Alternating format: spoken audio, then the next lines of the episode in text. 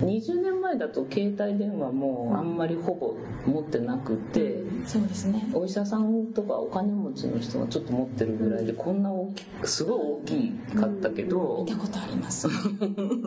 今そんな大きいのガラケーでもないしですうねん。やっぱバッテリーが良くなったのであとまあ電波を出す機能も良くなったから小さくなって済むようになったけど全然違うだろうなって。違いますうねん早いです早い。出始めて小さくなってからすごくスマホまで短かった。短い。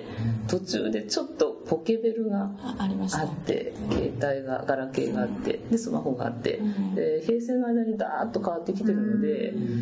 あのなんかあで読んだんだけどあの SF 映画でこのスマホを指で操る操作するっていうシーンが出てきた映画はないっていうふうに。ああ昔の映画はないですビねル・ゲイツのやったことを予測した SF 映画がないって聞いたんだけど本当なのかな？ないかもしれないな。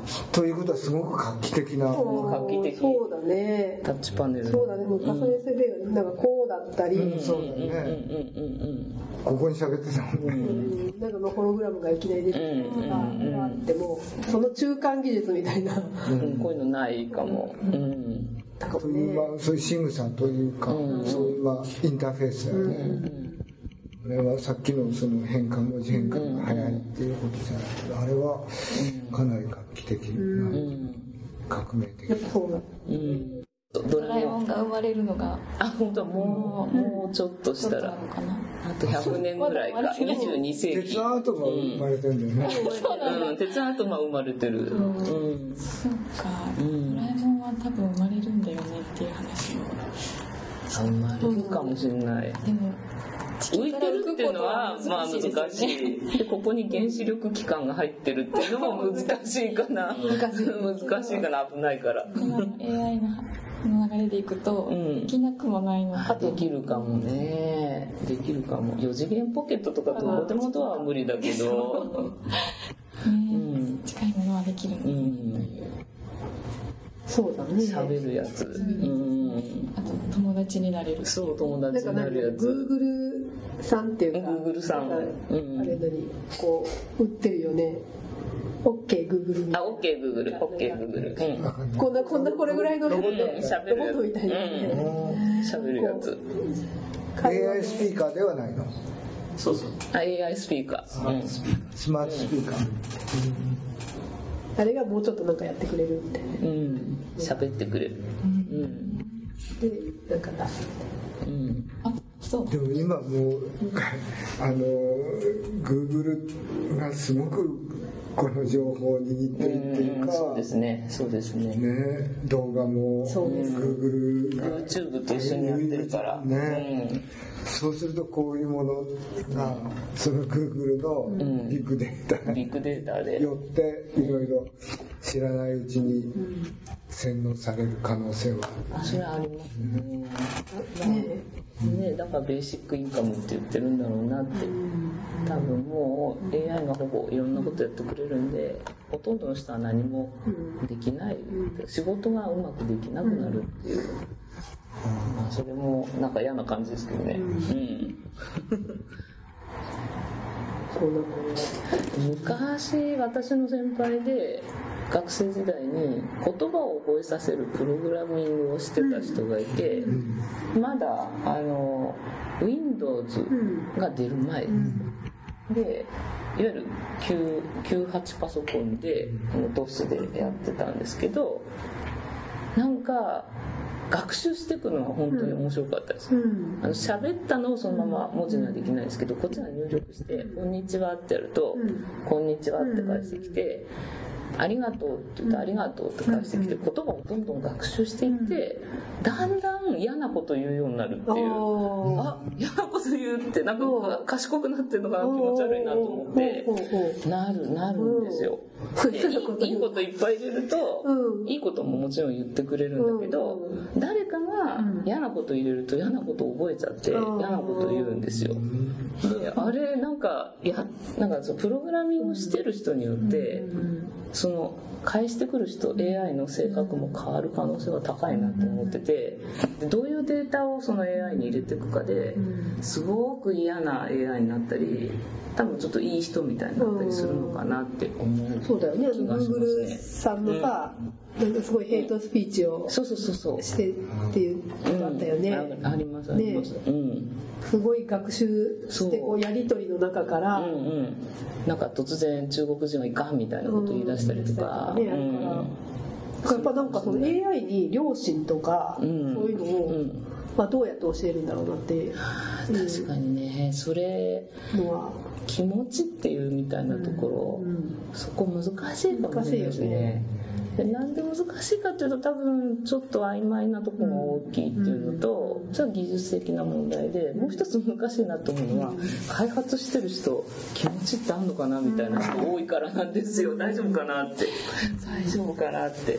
私ちょっとえって思うことが何回かあって別に悪い人じゃないんですけど脳の研究でそういうことをやってる人がなんかこう記憶できない人うん。あのちょっと事故とかであ脳を怪我しちゃって、でその昔のことはまあ覚えてるんだけどこう今すぐのこと覚えられなくって30分とか40分経つともう忘れちゃうっていう。で誰と何喋ってたかここにいたってことも忘れちゃうっていう、まあ、ひどい病気の人がいてで社会的に大変だし、まあ、見た目はその障害者って全然見えないから忘れちゃうとひどい人だって思われちゃうことが多いからすごいメモしてるっていうのを見うん。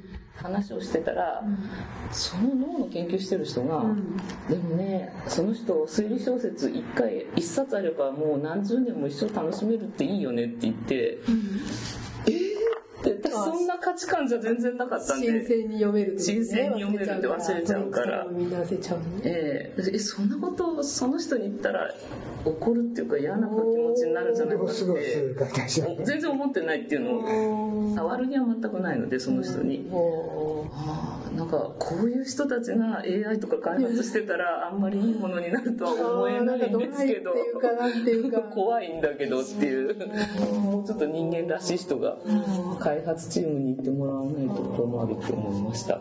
す。ごい合理的に考える人ばっかりになると気持ちより合理を多分大事にしちゃうのであんま良くない感じはしますね、うん、合理的なのは大事なんだけどでもやっぱあんまり良くないちょなっと違うような気がするんでなんか冷たい感じになっちゃう。合理的すぎるとうそうだ多分。ね法律とかそういうん、ででもさ気持ちだけでもさやばいでしょ、やばいやばい。かちょっと話が飛んじゃって申し訳ない。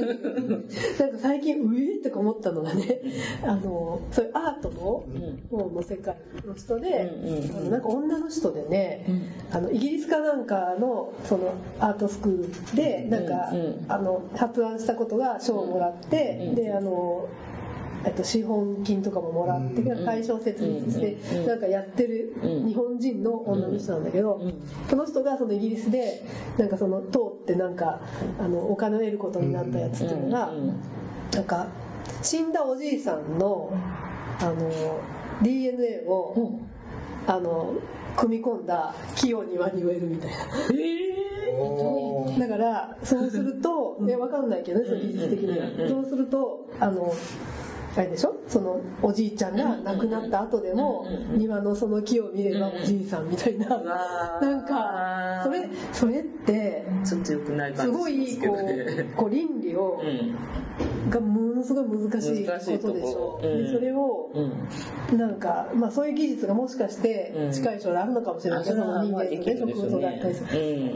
でそれそれをするっていうのはぶっ飛んでるなって思って、まあ、でもなんか芸術家の人っていうのはそういうこう倫理をすれすれを超えるようなことをやらないといけないっていうのがあるのかなって思ったりしてあーあるかもしれないだけどもう受け付けない感じがして、うんうんでそういうのどう思います？難しいね。芸術の。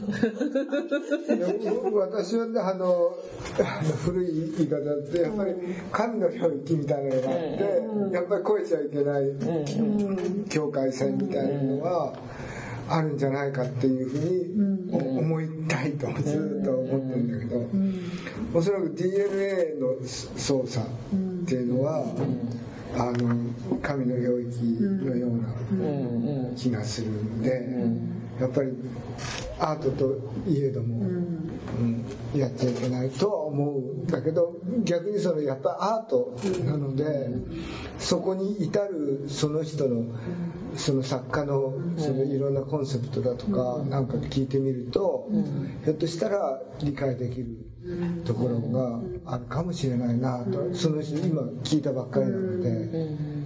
そういうやっぱ私たちが行きつけない何か、素晴らしいなんか世界観だとか、なんかそういうようなものかもしれない、うん、それはちょっと、うんでもまあちょっと古いかもしれないし人間かもしれないんだけど、私はやっちゃいけないとこっていうのはあるような気がする。えー生物アートですか？なんかいろいろあるんだけど、結構命をうん。ねね、そうなんかちょっとね命を扱う感じたとえおじいさんがいいって言ってその家族がそれを望んでたとしても、うんなんかすっごいおぞましいお光景。ぞましい。植物の OK はもらってないしね。そうだようんね、うん。それもあのあれだよね、なななん程度問題だよね。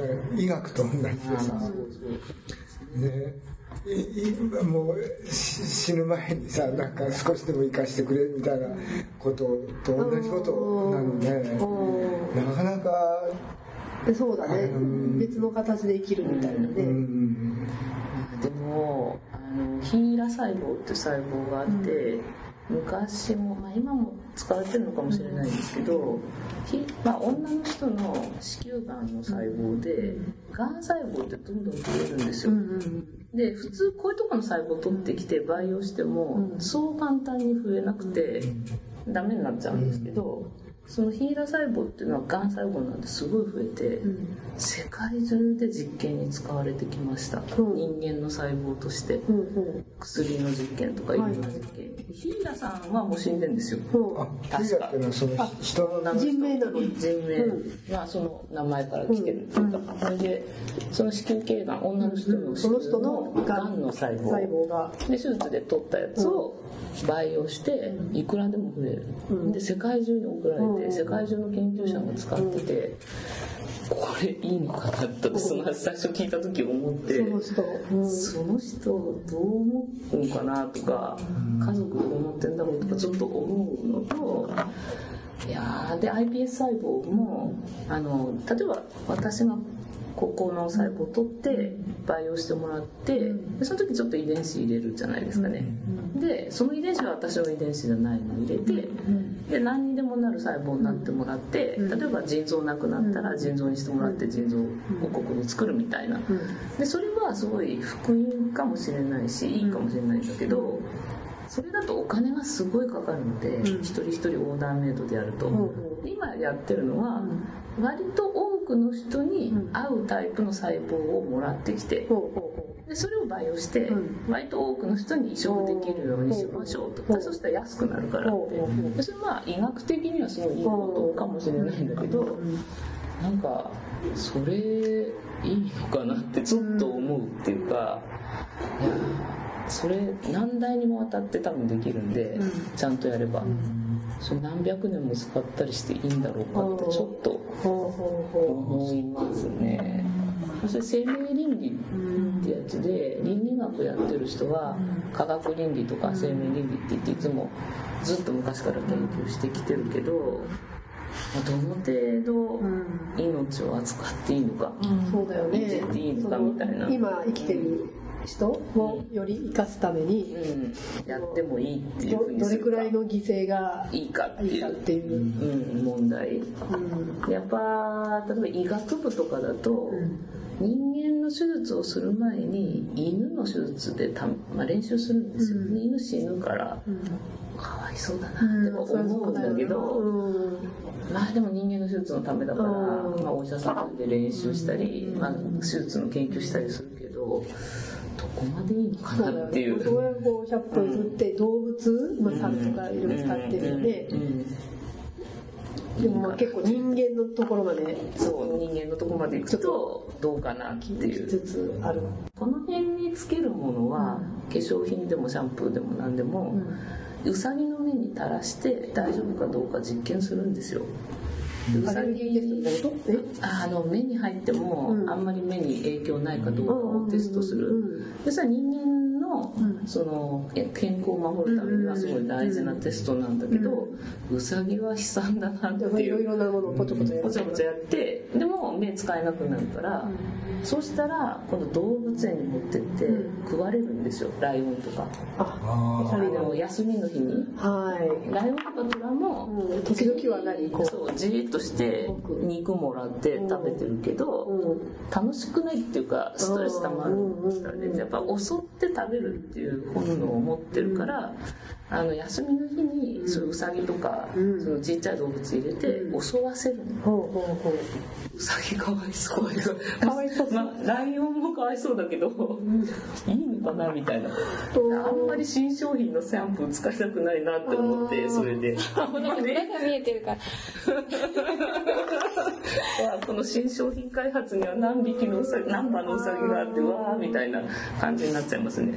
うんでその話を学生にするとやっぱ今の学生みんないい子なんで、し全然知らなくて、ってなってかわいそうってかわいそうってなって、先生のせいでシャンプー使えないんだけどって言われてあんまり話しない方がいいかなとかってどうしようとかって。知らない方がいい。知らない方が幸せかもしれない、うん。ということがありました、うん、人間とその動物の境界も曖昧なんでやっぱりあの豚に豚の体は人間の体と似てるんで豚の臓器を一時的に日本人間によあの移植するみたいな手法もアメリカではあるので、皮膚なんかの移ね、皮膚植はは豚を使う、うん、でまあやっぱね皮膚ないと死んじゃうのでリスク高いから敗血症のやっぱ塞がなきゃいけないけど、まあ、豚はかわいそうだなってちょっと思うしでもまあね人間助からないとそれもそれでかわいそうなんで難しいんですけど境目がないなっていうかその辺ないなっていう感じはします。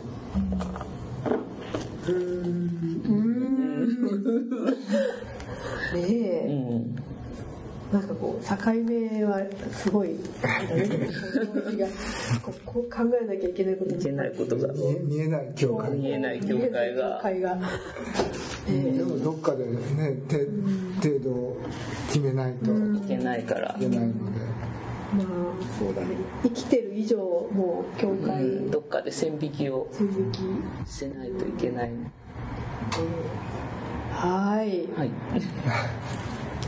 なんか最後すごい。重い感じ、重い感じに。なってしまいましたがすごい境界線にねはい。たどり着きましたたどり着いて。まあまあでもまままたあの、えねあの引き続きあの新報告とかねまだ、あの取り取り上げられなかったこともいっぱいあるのでですけど、まあ、じゃあ今日はこれでお話をお開きにいたしましょう。はい。ありがとうございました。た。